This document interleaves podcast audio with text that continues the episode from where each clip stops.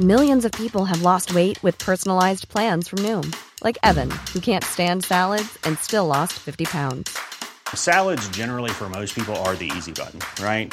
For me, that wasn't an option.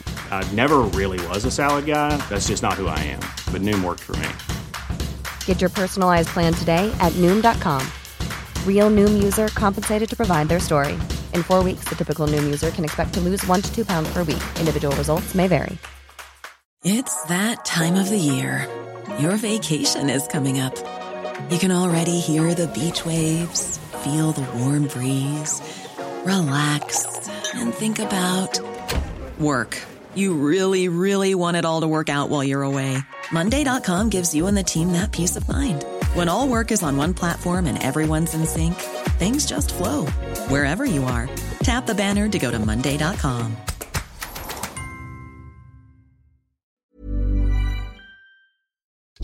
Across the UK, online, on DAB, and on your smart speaker.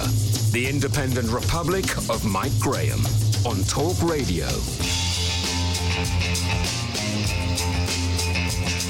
Good morning and welcome to the Independent Republic of Mike Graham, right here, of course, on Talk Radio. Here we are, ladies and gentlemen, standing at the gates of a new set of opportunity. The shops are open, the football is back on tonight, there's talk of summer holidays via air bridges, and there's even a breakthrough drug that's been discovered that could save thousands of lives from coronavirus. All in all, it's not a bad start to a Wednesday, is it? Coming up today, we've got a whole host of great guests for you. First up, Annunziata Rees-Mogg, former Brexit Party MEP, tells us what she makes of the way Boris Johnson and the Cabinet are doing and where the trade talks go with the European Union. Then it's Neil Oliver, the historian and presenter of TV show Coast. He joins us with his take on why we've become so politically tribal and if there's any precedent for it in our past. Then Scotland's former First Minister, Lord Jack McConnell, will tell us why it's so important for children to get back into the classroom. He's a former teacher, so he should know what he's talking about. As ever, of course, we need to hear from you as well. Are you back at work? Do you want to go back, but somehow you can't? Are you out shopping? Let us know what you're seeing, what you're hearing, and what you are being told, of course, because I'm getting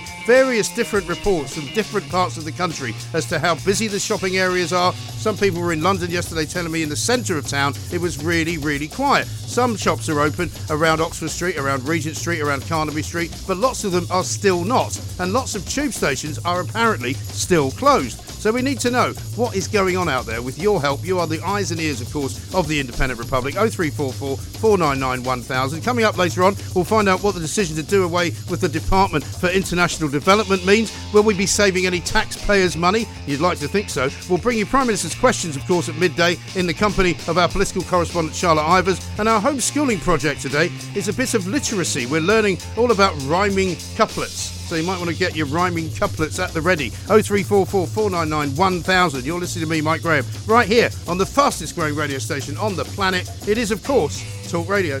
Mid morning with Mike Graham. Talk Radio. Now, lots to do today, lots going on. We are sort of with each ever uh, advancing day learning more and more about the coronavirus. The front pages this morning are very full of the joys of spring about this new 50 pence a day pill, which appears to be some kind of uh, relative of a steroid called dexamethasone, uh, which is easy for me to say, but apparently not so easy for the Prime Minister Boris Johnson to say yesterday because he rather stumbled over it. But it is a complicated and many syllabled word, so I forgive him for that. Uh, but let's talk now to Annunziata Rees-Mogg, former Brexit Party MEP, of course. Uh, with a very, very interesting take on what is going on in Europe, what is going on with the European Union, and where we go really uh, with these Brexit negotiations. Annunziata, very good morning. Welcome. Good morning, Mike. How are you? Very well indeed. Thank you so much for joining us. Last time I saw you, you were uh, about to give birth. Um, that was quite a while ago, I suppose, because we, it must have been because we were sitting in a restaurant together, uh, actually not social distancing, very far away from one another. No, we were allowed out and about.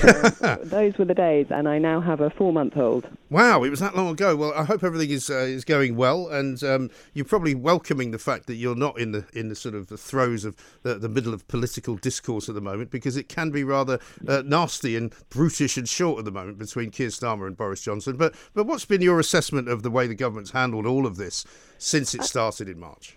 I, I think it, things have improved hugely. That the new Boris Johnson government has changed tack completely, and it stood up for our country, and that has had a clear impact on the reaction of the European negotiators and leaders.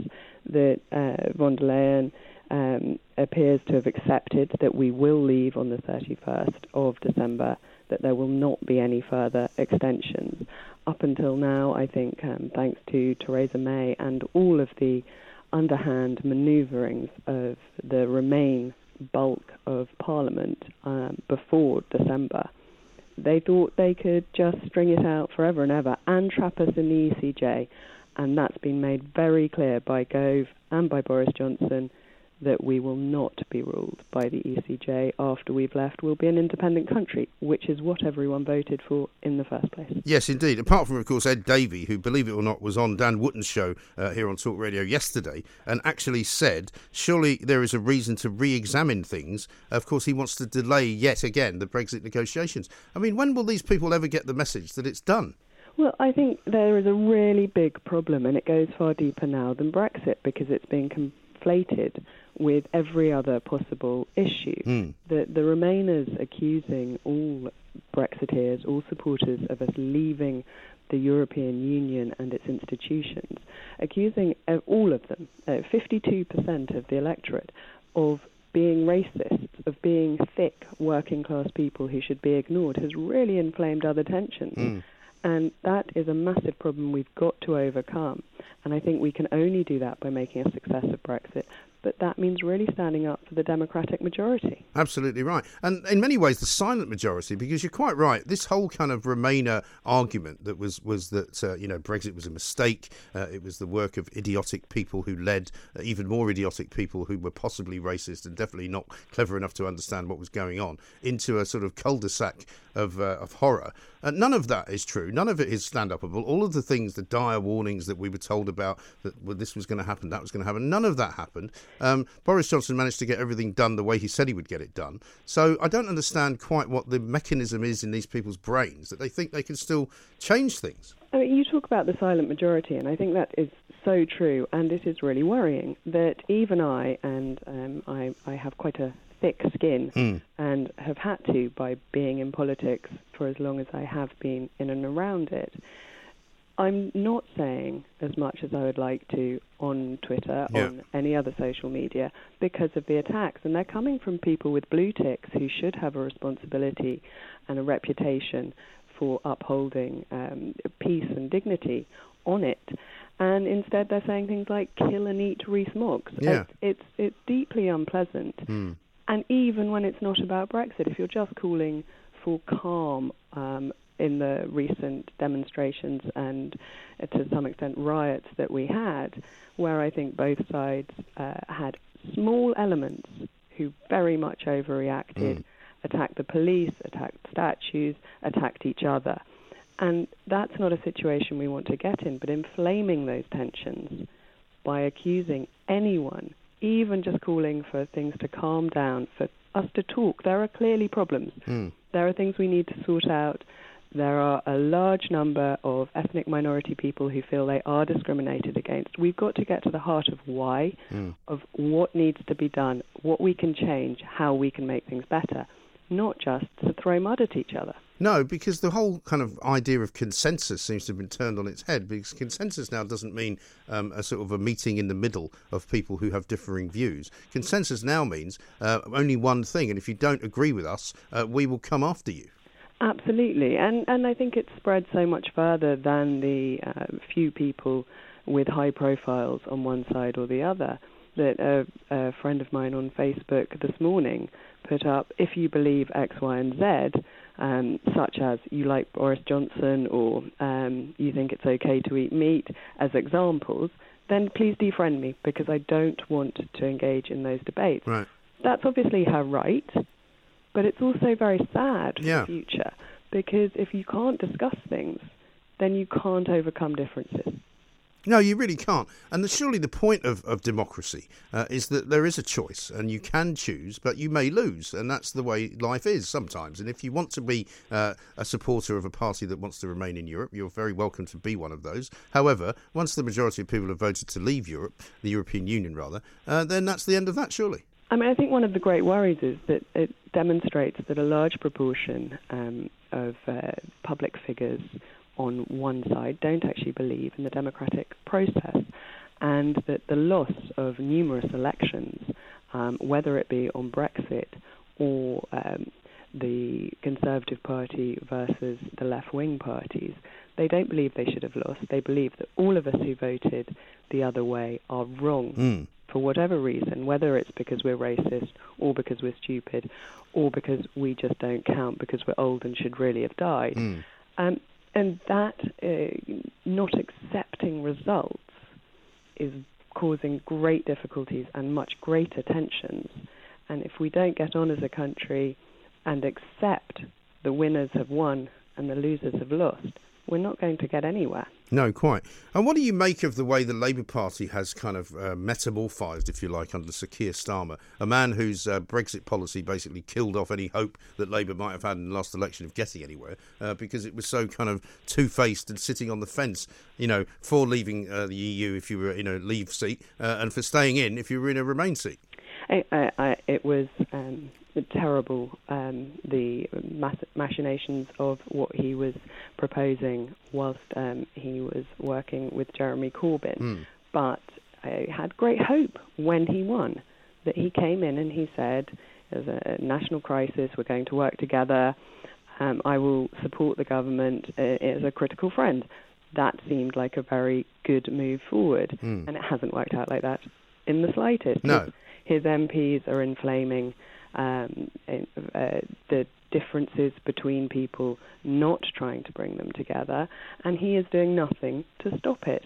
And then he's up at the ballot box uh, shouting at Boris Johnson in just the way it always was, if not worse. Yes. Well, that's the problem. Every single Wednesday, I look forward to Prime Minister's questions because for me, this is where Sir Keir Starmer proves that he's actually not very good. He's not particularly charismatic. He's not particularly clever, even though people describe him as forensic. Uh, I find him to be tedious. I find him to be characterless. I find him to be not particularly good uh, at getting Boris Johnson uh, on the spot. And in fact, with every go- passing week, Boris seems to get better at sort of slapping him around. I think Boris um, is good at learning his brief. Yeah. And he's he's got the measure of Keir Starmer, and more and more as you say as each week goes by. But Keir Starmer is just coming at it from the wrong side. That what we need at the moment is to hold the government to account, but support what it's doing right. And we've got to work together as a country. This is a time of huge crisis. It's a time uh, of tragic deaths of uh, economic disaster um, round the corner unless we can work this out. And uh, many people are, are suffering. What we don't need is great attention. No, exactly right. And what's it, what's it been like for you and your family Annunziata? Because I know you live outside of London in the countryside. Um, what's it what's it been like, and is it sort of seemingly lifting now to some extent? I, I think um, up here it, it is noticeably um, relaxing. People are out and about in a way they weren't a month or, or longer ago. And I think that is a good thing. But obviously, our, my local town is Skegness, and it is uh, absolutely silent compared to normal. And those businesses are in really dire straits. That a lot of insurance companies have refused um, any support um, in this crisis. And there's a lot beyond the furlough scheme that businesses are losing out on and Yeah. taking loans for a season you're never going to get back. Um, you might not be able to pay back. Um, the for me personally, I've got a small baby. Um, I was up all night because he had his uh, injections Right. yesterday, vaccinations, um, and I was planning on being reasonably quiet anyway. Yes. But I feel very sorry for the school children who haven't been able to go back. And I think that's really difficult for the um, emotional stability of a lot of children who are stuck at home without necessarily contemporaries or siblings of a similar age and, and that socialization aspect, let alone the education, which is really lacking. Yes, I mean, we're going to talk to Jack McConnell about this later on in, in the show, but I worry. Um, I've got two teenage boys, and, you know, they won't be now having any sort of education, strategic education, a physical education, if you like, where they're actually sitting in a classroom until September. And we're now, now told maybe not even then, which is a very long way off. It, it is. It's a very long time, particularly when you're young. Time stretches in a much longer way than as you age, and it speeds up, d- depressingly so. But um, I think uh, that it, it, it, people can get back from it, But unless you're a very self motivated child, mm. which let's face it, the majority probably are not, it's very difficult to keep that concentration without the impetus of the classroom. Right. Well, it's a bit like you know being a grown up and not having a job to go to, isn't it? You know, it's all it's all very well to say just get up every morning and be motivated and go and find a job, but after a while, um, you just sleep later. You don't bother doing anything. You find yourself in a kind of spiral of despair. Yeah, absolutely. And we know from study after study how bad it is for the mental health of anyone mm. to not have a purpose in life. And for children, that mainly is school.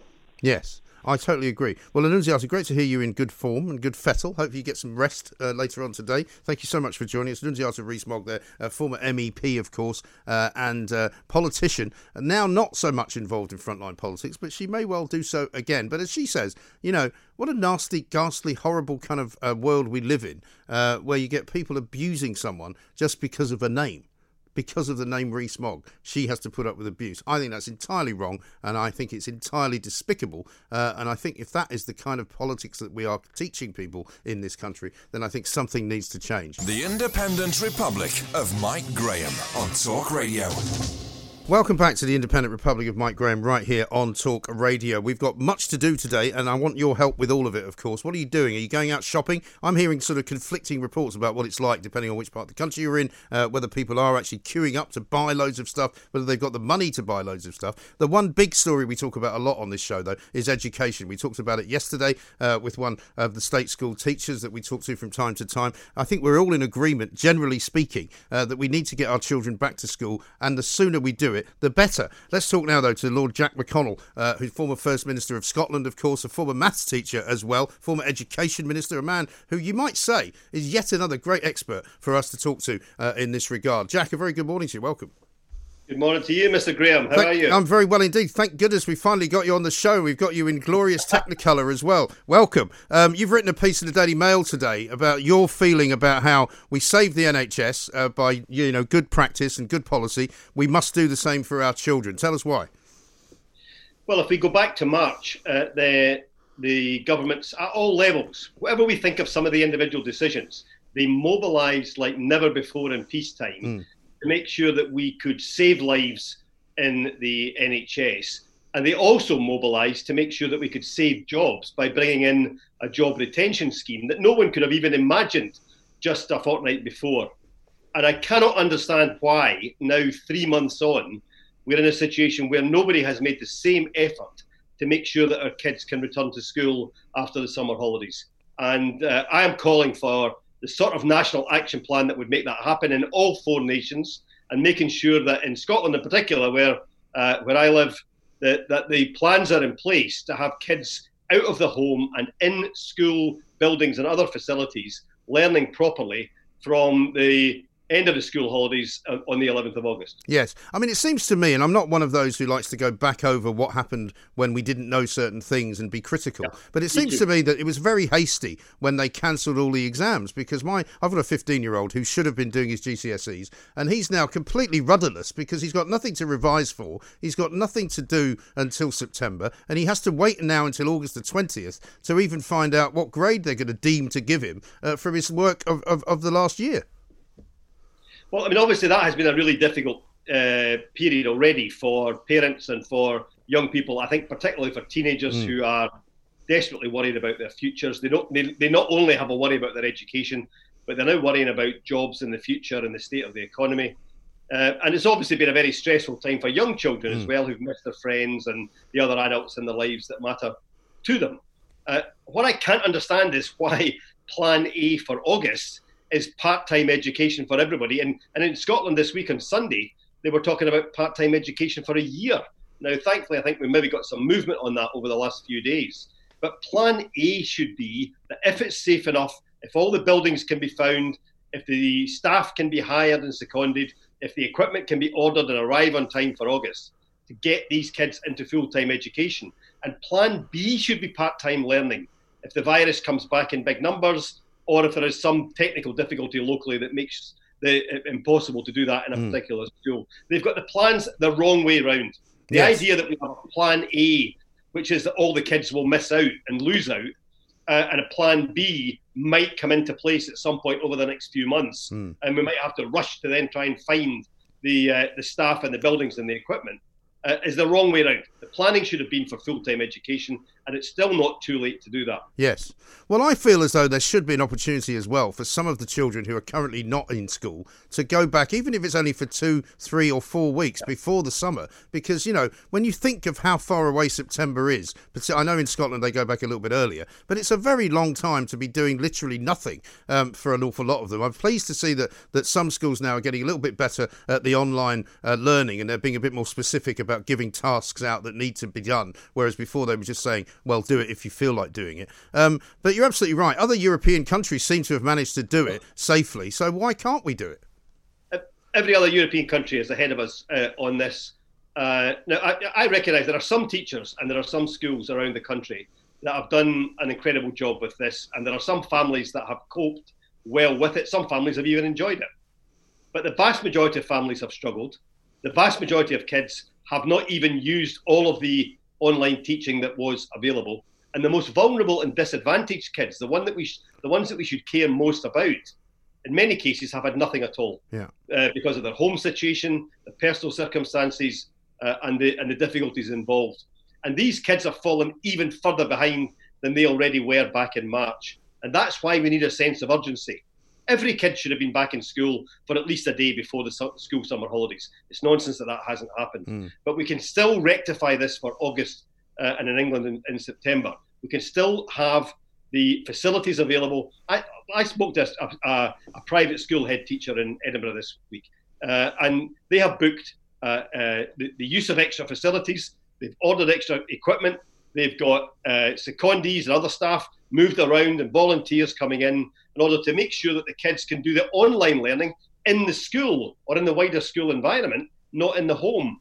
Now, this is this could be happening in every school in Scotland Mm. if it just was a bit of leadership from the government and a bit of action from the councils. And you know, I think this week we've seen a, a slight move from the first minister to say that this idea of part-time learning for 12 months no longer uh, is the is the expectation.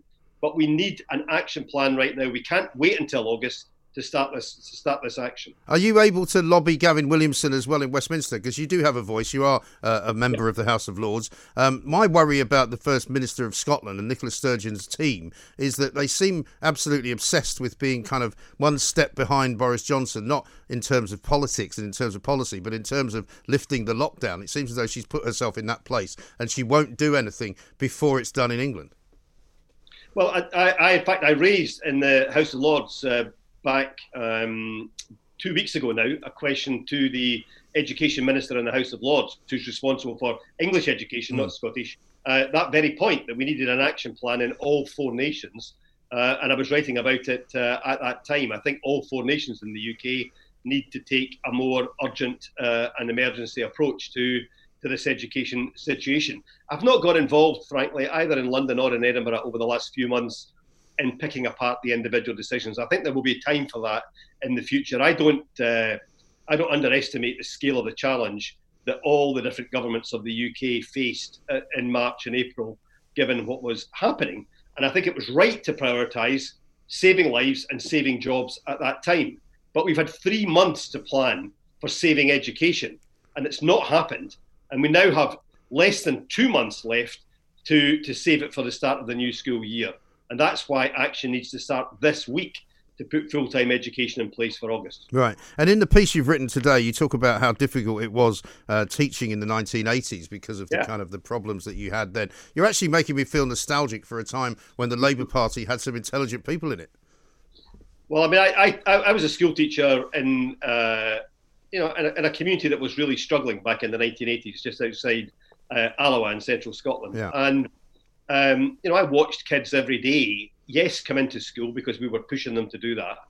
But I could see in their faces this sense of uh, hopelessness and drift um, that was happening in their lives. And we saw in the generations to come after that uh, that not only them, but their children and in some cases their grandchildren uh, uh, fell off the tracks and, and, and had real serious social and economic difficulties. We cannot allow, we're facing a huge recession coming down the track here uh, in the UK and around the world. We cannot allow this generation of kids to go down that same road. And that is why I think it's so important that this next phase of tackling the pandemic is to give the same level of priority to education as we gave three months ago to health and to saving jobs. Yes, and there's a and there's a blueprint for that, so I guess it could be done. Is there anything anybody could do to help you, Jack, in terms of pr- pressurising politicians? Well, the most important thing that everybody in Scotland can do uh, this week is to write to their MSP, write to the local council, and write to John Swinney and Nicola Sturgeon, uh, and let them know the strength of feeling on this. Let's not uh, conduct this argument by in the, in the mad Twitter sphere of abuse and, the, and, and nonsense that goes on there. Yeah. Let's focus this uh, we want to see decisions made this week that start the planning for Plan A to be full time education and Plan B to be uh, the, the, the, the, emergency uh, uh, less, lesser option that was being talked about until uh, until earlier this week. And you know, I think there are there are simple things that can be done. Identifying buildings. My understanding is that nobody has been able yet to find a council in Scotland that has identified any extra buildings that schools can use to bring kids back from home to school. Yeah. They can they can ensure, for example, that all the probationer teachers uh, who've done their probationary year in Scotland and are now fully qualified are retained in August and still back in the schools. Almost all of them have been told that they've been laid off for August. Mm. Let's keep them in the schools. Don't put them onto furlough or into unemployment benefit. Pay them to work in the schools. Much better, much better investment. And let's make sure that, uh, in terms of uh, other people who can help, uh, I, had, I, had, an offer the other day, for example, from people involved in culture and theatre who said that they at the moment can't work because they're all closed. Many of them are registered with appropriate disclosure uh, certificates and so on to work with children. Get them in the schools to help and take some of the classes and do some other activities. All of this is possible with a bit of imagination, some resources, and some leadership. And I am determined to continue this campaign over the coming days try and get the situation sorted. Well, it's a great idea. I certainly back it uh, all the way. We back it all the way from here at Talk Radio. Lord Jack McConnell, thank you very much indeed. Uh, let's join uh, that campaign because Lord Jack McConnell is absolutely correct. We are uh, able to do this. A bit of imagination, a little bit of agility, a little bit of you know thought, a little bit of pre- preparation, and looking around and seeing what resources we have and how we can use them better. There's definitely going to have to be something done here. I'm convinced more than ever now, having spoken uh, to Lord Jack McConnell, who is, uh, by all means, one of the great former uh, First Ministers of Scotland. Um, you know, this guy knows what he's talking about. He's been a teacher. He's not one of those politicians who talks uh, without any experience of the real world. He's lived in the real world, he's been in the real world, and now he wants to use that knowledge and fix something which is currently uh, in a bad place. Education in this country is the most important thing uh, that we can have after our health. And as he says, we saved the NHS, let us save education. I think it's a very noble cause, and uh, let's see what we can do uh, to help him get to where he wants to go.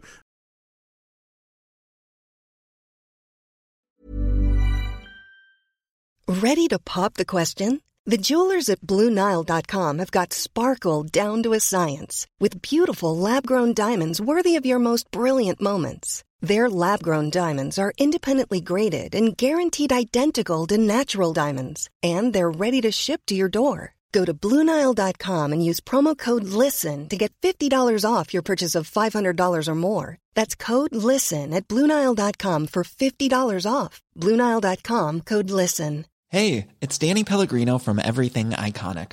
Ready to upgrade your style game without blowing your budget? Check out Quince. They've got all the good stuff shirts and polos, activewear, and fine leather goods, all at 50 to 80% less than other high end brands. And the best part? They're all about safe, ethical, and responsible manufacturing. Get that luxury vibe without the luxury price tag. Hit up quince.com slash upgrade for free shipping and 365 day returns on your next order. That's quince.com slash upgrade. Quality sleep is essential. That's why the Sleep Number Smart Bed is designed for your ever evolving sleep needs. Need a bed that's firmer or softer on either side? Helps you sleep at a comfortable temperature? Sleep Number Smart Beds let you individualize your comfort so you sleep better together. JD Power ranks Sleep Number number 1 in customer satisfaction with mattresses purchased in-store. And now, save 50% on the Sleep Number limited edition Smart Bed for a limited time. For JD Power 2023 award information, visit jdpower.com/awards. Only at a Sleep Number store or sleepnumber.com.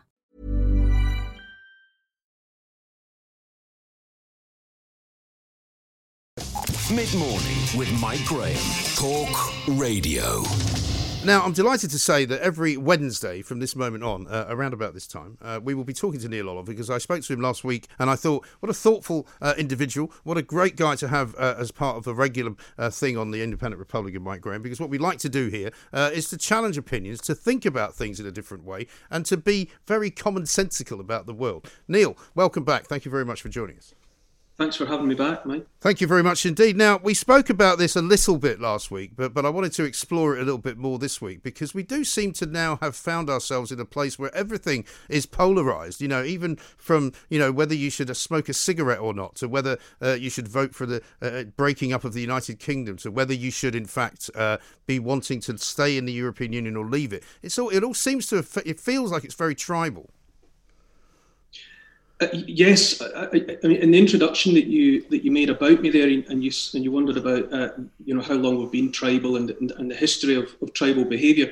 It's it's older than our species, mm. without a shadow of a doubt. I mean, we, we, we diverged from chimpanzees and gorillas five, six, seven million years ago, and we all know through the work of you know Jane Goodall, uh, primatologist in Tanzania, that that chimps are, are, are tribal and gorillas are tribal, uh, and and we've in all periods through history of this country, uh, there have been, this this island has been populated by different tribes, and, it, and, it's populated by them now. I think what's a challenge that has to be addressed is that the the online, uh, the internet, that uh, remote virtual world has made it uh, easier and, and even more tempting to remain in your tribe. Yeah the, the, period of lockdown demonstrates that our our technology, our machines have we've made our machines so smart now uh, that, that, even when we're locked in our houses, we can still function. We can get all the food we need, we can get all the books we need, all the entertainment we need. We don't need to go outside and, and interact with people.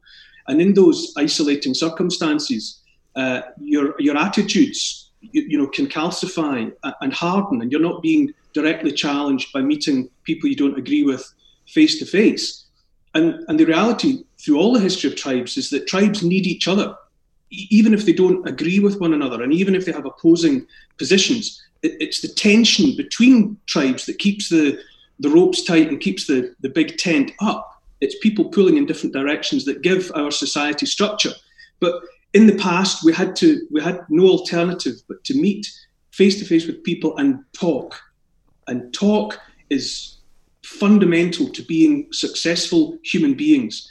And it's no use just talking to people that you agree with. And we've now uh, made our machines so smart that, our, that the machinery out there is funneling information to us that it thinks we will agree with. So increasingly, people are only hearing what they want to hear in stark contrast to what they might need to know. And a lot of what you need to know you get from people you don't agree with because they have they have different ideas, and it's the mixing of ideas uh, that, that comes together and makes something successful. And so we've, we've got we're, we're all being because the machines are sending us because the online world is sending us just what we want to hear. We're all beginning to behave like mini mini divas, you know, mini celebrities. Mm. You're surrounded by by online sycophants and toadies that are that only tell us what we want to hear, and that a, a world populated by isolated divas who think that they are 100% right about everything. Mm is no way to proceed as a successful society. No, quite. And as I was saying about the word consensus, people seem to now think that consensus is a one way street. You know, people talk about, you know, well, this has been done by consensus. For example, climate change uh, has by far and away uh, been decided by the consensus of scientists, a lot of scientists. But there are plenty of other scientists who don't go along with all of the so called consensus. But if you're not on the side of consensus now, apparently you're some kind of devil incarnate, uh, as indeed uh, you found out after you appeared on the show last week. I was quite surprised. I suppose I should have known uh, if I'd read up enough about the, the, the, the, sort of spats you've had in the past that the Scottish national contingent uh, weren't too happy with you. Well, I think because of the tribal aspect to, to politics and the, the identity politics, rather than being um, rather than when we when we encounter people really or, or virtually and treating them as individuals, uh, there's a move to have us all treat one another as members of groups. Mm. That, that you know we're ascribing to the individual the attributes that we associate with a group, which is almost a textbook definition of racism as, as far as it goes. Yeah. Uh, but because we're not we're not meeting with people uh, and talking to them as individuals, when when when the when some people look at me and they hear my accent, and I'm obviously someone from born in Scotland and raised in Scotland, I have a Scottish accent, uh, and I'm, I'm, associated for a lot of people with telling uh, the history of Scotland. And some people made an ass- assumption that I would have uh, that I would have uh, nationalist politics, Yeah. and I don't. Uh, But why would but why would they do that, Neil? Do you think? Well, because because we're all hardening into groups, uh, and, people would ascribe to me what they associate with someone who's interested in Scottish history and someone who has a Scottish accent. And some people mistakenly made the assumption that because of those characteristics, also in the package would be that I would uh, subscribe to Scottish Nationalist Party politics, and I, I just don't. But, but in terms of, I mean, I try to be. I'm by nature, amongst many other things, I'm I'm pessimistic. I'm fairly, I'm a fairly depressive, pessimistic character. But but I, I know that I have to reach out to optimistic people Hmm. because they are part of the antidote. They, they will teach me things that I need to know. Uh, and and although yes, as you point out, I've been you know I've, I've been on the receiving end of a bit of a torrent of uh, of negative uh, material. I've also through the same period been reached out to by people who you might say are from other tribes. Y- people who I, I know from from finding out about them that they probably have uh, lots of opinions or at least some opinions that I, I wouldn't agree with, but nonetheless they are reaching out to me and saying, uh, "I find common ground with you on certain things." Right. And that that is the basis for a conversation. And I am more than happy to be disagreed with, challenged, because you know I'm not an expert on anything, but I'm constantly in the process of trying to find out more. I just want to know and understand as much as I can. And I get that. I get a huge amount of that from reaching out to and having conversations with people uh, with whom I don't agree about certain things. The, the problem is that disagreement has become hatred Yeah. it has become almost uh, almost uh, a necessity of the group that if you subscribe to a group, you're supposed to hate, not just disagree with, but actually hate and loathe m- members of another group, and that's no basis for dialogue. No. You know, everything that we're ever going to know about about the world is going to come from conversation. And at the moment, we've hardened into these groups, and it's partly the fault of the online virtual world where people aren't actually challenged to go and meet people face to face. But the conversations have, have dried up, and it's become these antagonistic situations where people are staying behind their barricades.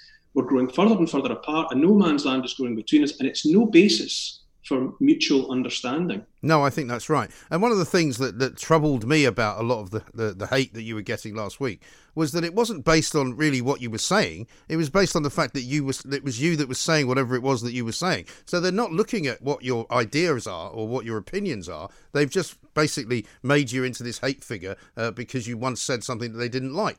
And that worries me because, as you say, there's there's smaller and smaller numbers of people who are able to say, look at you and go, well, I don't really like Neil Oliver. I don't really like his uh, his approach. I don't really like his TV show. I don't really like his uh, attitude on on Scottish independence. But actually, he's right about this.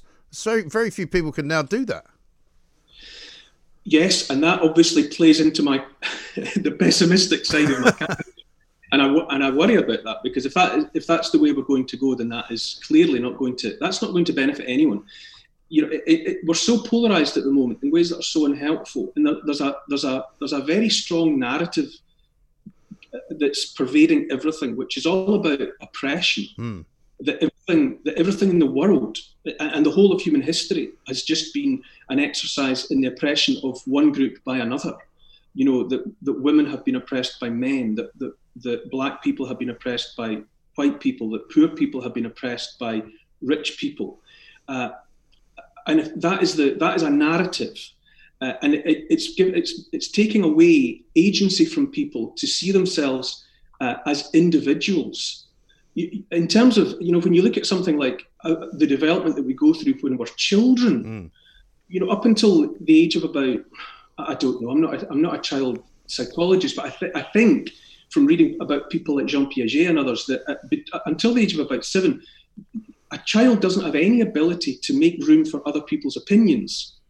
They, they have an understanding of the world, they're not they're not stupid. They just think differently than adults, but they don't make room for other people's opinions. And then from from the age of about maybe you know as you get older and from about twelve up, you start to make room for other people's opinions. Mm.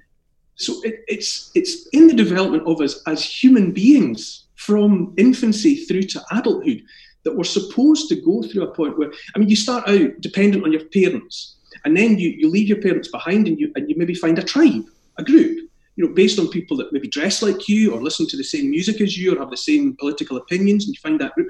But you can't stop at that point you, because sometimes tribes go wrong, sometimes groups go bad. And that's not to say that you then have to do away with the group and, and forget it ever happened. Mm. What, we, what it requires is mature, thinking individuals. That's the word. That's the concept. Individuals within the group who are prepared to stand outside of their group and, and work to, to, to bring new life and new ideas back into it to get it back onto the right track. Yes. And that's what keeps all groups going. And as long as, as I said earlier, you know, I have been reached out to by people who I know I wouldn't agree. I, I, I might not agree with even 50% of their thinking, but they are they are reaching out and they want to have conversations and they want to have dialogue. So they step out of their group into no man's land. I step out of my group into no man's land. It's like the football game mm. At Christmas time in, in, in the First World War. The people step into no man's land. They leave their groups behind briefly. They have a conversation and they can go back in and they can put their tribe right because they've learned new information from another tribe. And that, that new information lets you modify the tribe that you're a part of. If you're brave enough, you have to be brave enough to say, I'm not just going to trot out the party line. I'm not just going to say the tribal slogans. I'm going to go out on my own and say, I want to talk to other people. Mm. And, and, so, although i have been pessimistic and I've been depressed, I've also been hugely encouraged by the fact that there are people from all sorts of groups that are quite alien to me and have reached out to me and said, we need to talk about this. And you think, yes. Yeah. And if I learn crucial things from them and they learn crucial things from me and other people like me, we can go back into our groups and we can make our groups better. And fundamentally, all the groups are, all the tribes are necessary. We need each other. But the most exciting and helpful and interesting things in the world happen on the boundaries between the groups, where the groups actually bump up against each other. That's well, that's right.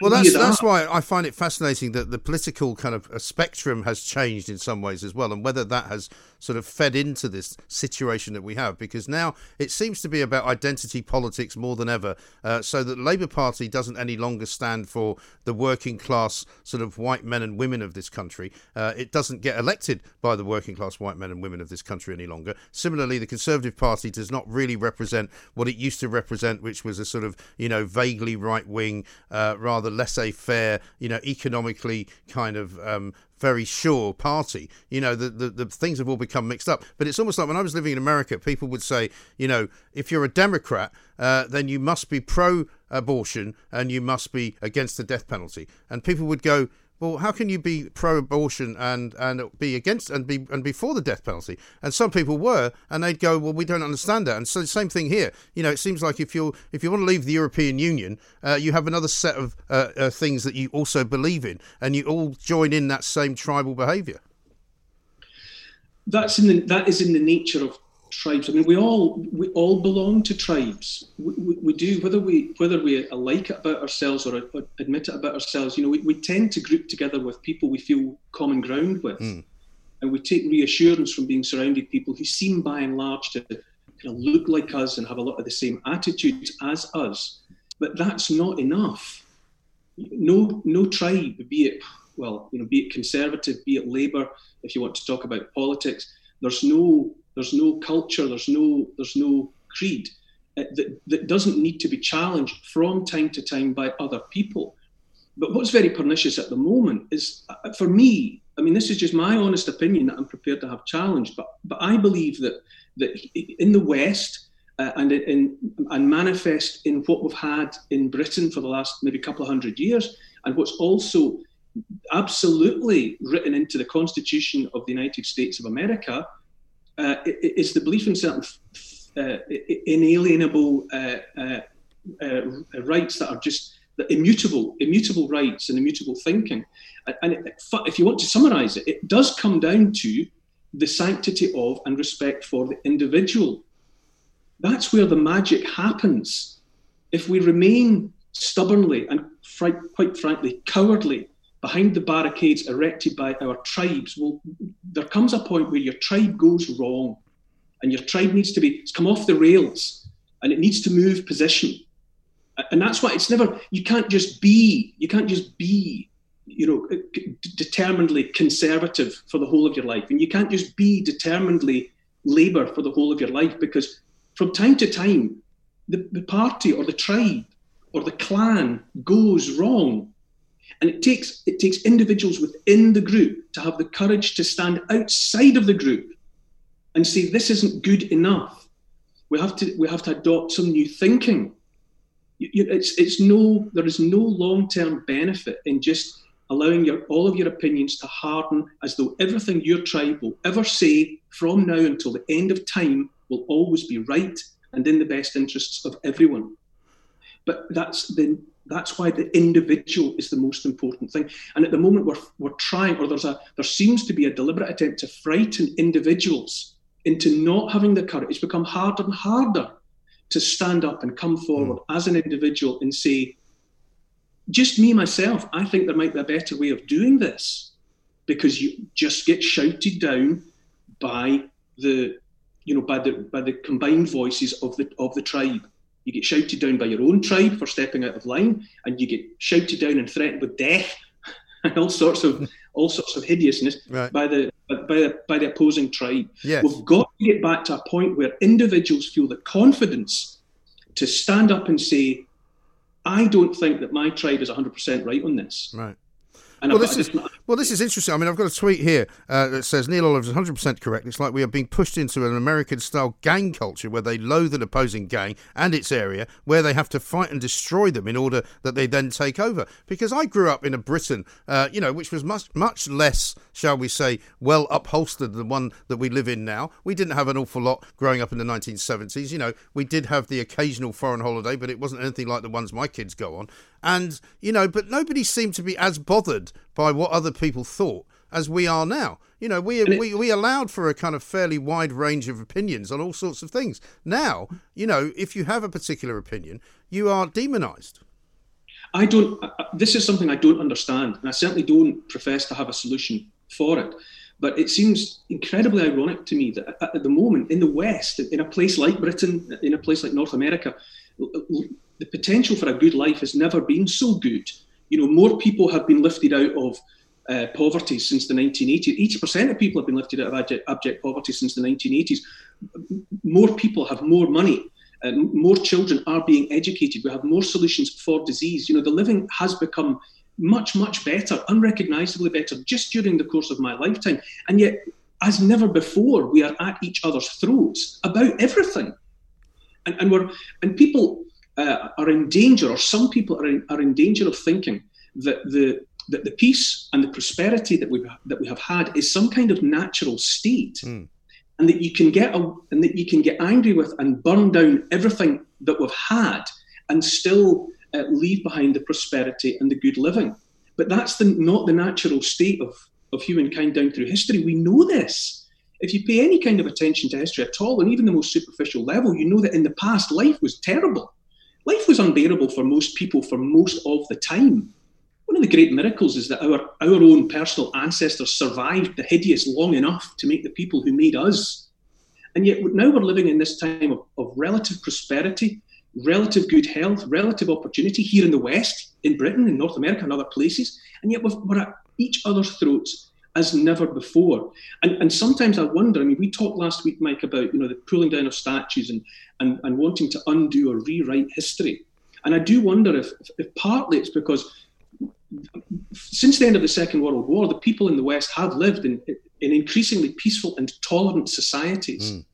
So we're, we're drifting further and further away from the reality of life and the world. The reality of life and the world is war, is suffering, abject suffering, pain, disease, all of that is in the natural order of things. But we've been cocooned for several generations now in a safe and tolerant and liberal world, comparatively speaking. I'm not suggesting for one minute that it's perfect. And most dangerous of all is that at this moment, of all moments, we're also contemplating forgetting history, doing away with aspects of history. As never before, we need to pay attention to history now. Because for want of war or for some other terrible corrective, we need to look back and be reminded that the past was ugly and lives were nasty, brutish, and short. Mm. Or, or, we're going to lose that, or that will slip away from us. These things, this civilization that we have is the most fragile flower that has ever been given life. And it's beautiful, and we are all captivated by it. But if we don't look after it, it's gone like that. Yeah. Absolutely right. What a fantastic um, series of things that you've said there. Neil, thank you so much again. Brilliant uh, to have you on. We'll see you next week at the same time. Um, I'm absolutely in agreement with you on this because I've been saying for a while, uh, basically, that the people of this country have got nothing to worry about. So they're now getting angry about things that they shouldn't be getting angry about. Neil has more or less said that in a much more eloquent way, I have to say. Uh, but what a fantastic uh, a series of arguments he made. Uh, you can't tell me that that isn't some of the greatest radio you've ever heard. This is Talk Radio. The Independent Republic of Mike Graham on Talk Radio. Welcome back to the Independent Republic of Mike Graham right here on Talk Radio. It's been another fascinating show, I must say, uh, and I'm very much looking forward to what we are about to do because it is now time. We've spoken a lot about education and the need to get children back to school. Uh, they, it was dominating the Prime Minister's questions as well. So it's rather uh, opposite that we're now going to talk about uh, learning and we're going to talk about literacy and we're going to talk about poetry, indeed, with Phil Sheppard, Senior Project Officer uh, at the National Literacy Trust, because he's going to tell us all about rhyming couplets. Phil, a very good uh, afternoon to you. Welcome. Good morning, Mike. Thank you for having me on the show. Not at all. Thank you very much indeed. Now, poetry is something that uh, most children are exposed to at some point or other in their in their education, and some take mm. to it more than others. And I've always thought that it depends very much on who is teaching you about it and who is telling you about it, because there's so much richness in our literature that, that, that it's a wonderful thing. And obviously, you know, I use words a lot. I do it for a living. I used to be a journalist uh, in mm-hmm. newspapers, and so you know, I love words. I love poetry, but rhyming couplets um, is a kind of device, really, isn't it? It's not something necessarily that you need to use, but something that you can use.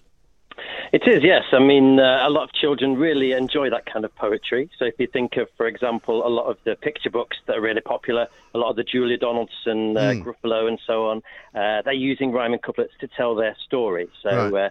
Uh, you know, um, teachers and parents love books like that because uh, they have the rhythm, they have the rhyme, and they have the story. Yes, so it ties it all in, and, and children really enjoy hearing hearing that uh, pattern, and it helps them remember it as well. Yes, exactly right. And so, tell us, if you can, in, in sort of relatively layman's terms, what is a rhyming couplet? Is, how is it defined?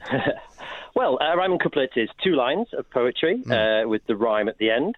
Um, and they've, uh, they're a similar length, so um, they have the same pattern in the first line and the second line. And then, of course, um, you, you, get a bunch of those together, and that would form that would form a poem. Um, it can either tell a story, like I said, or it could be on a particular topic, um, more of a, like a list poem or a nonsense poem. Uh, so there's loads of things you can do with with rhyming couplets. Yes, and is there a point at which you could say that it was the the, the, the rhyming couplet was sort of invented, if you like?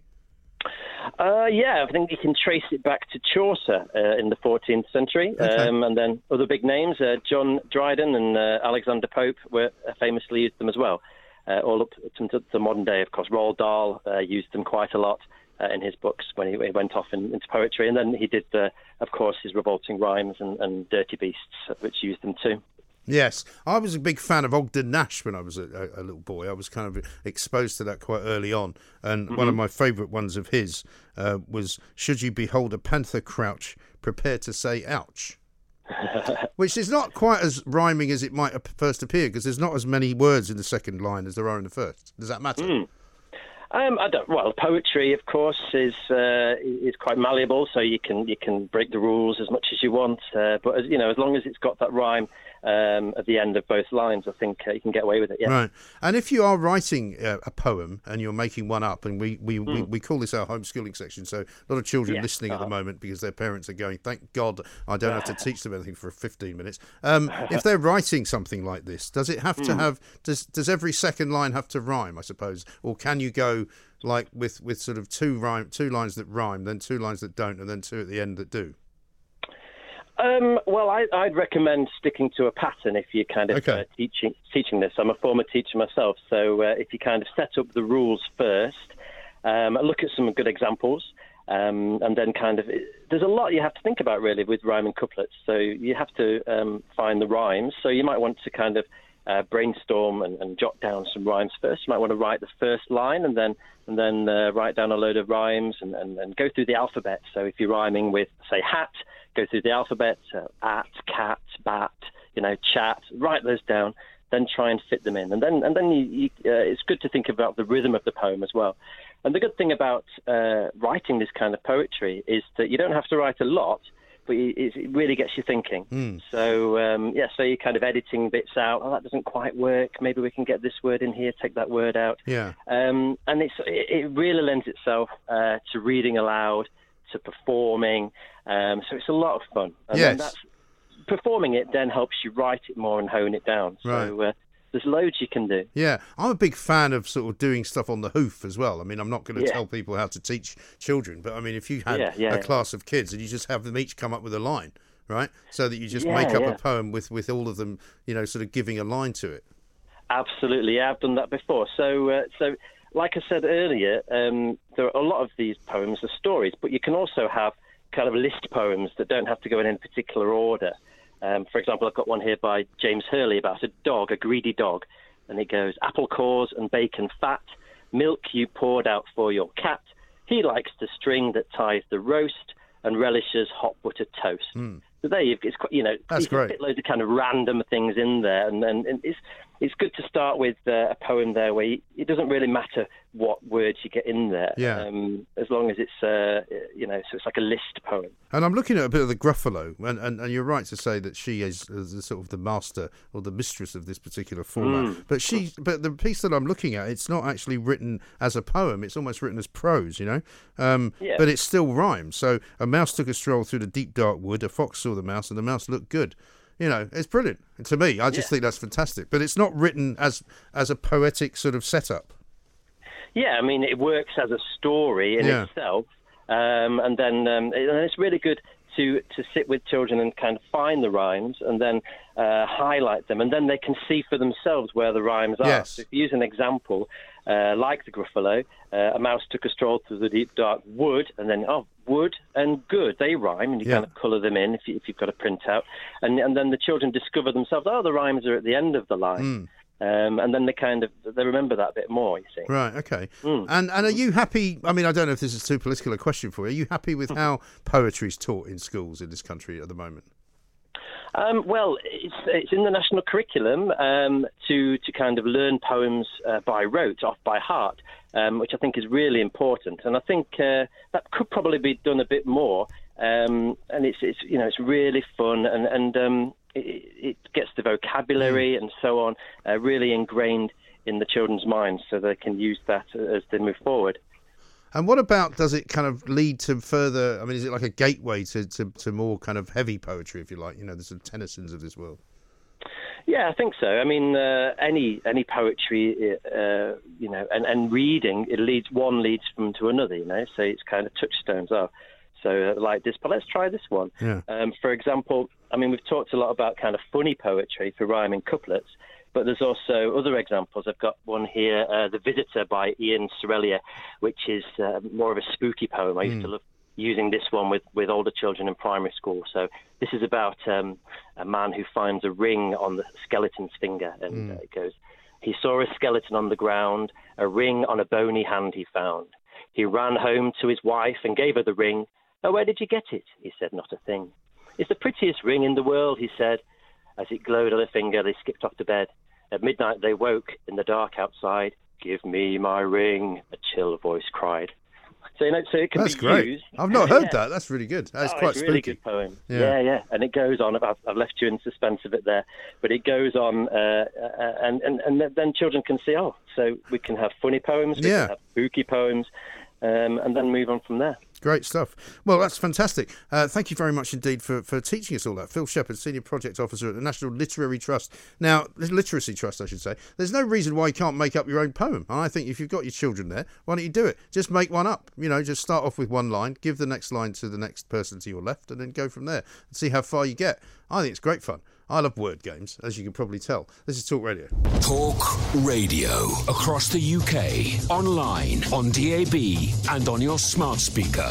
The Independent Republic of Mike Graham on Talk Radio. If you enjoyed that, be sure to catch the whole show 10 till 1 Monday to Friday on Talk Radio via DAB, online, or via the Talk Radio app. And if you have an opinion on the stories we cover, we'd love to hear from you. Call us on 0344 499 1000 or tweet at Talk Radio during the show to have your say.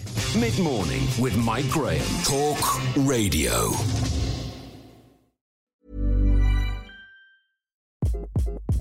Hi, this is Craig Robinson from Ways to Win. And support for this podcast comes from Invesco QQQ, the official ETF of the NCAA. Invesco QQQ is proud to sponsor this episode and even prouder to provide access to innovation for the last 25 years. Basketball has had innovations over the years too. We're seeing the game played in new ways every day. Learn more at Invesco.com slash QQQ. Let's rethink possibility. Invesco Distributors, Inc.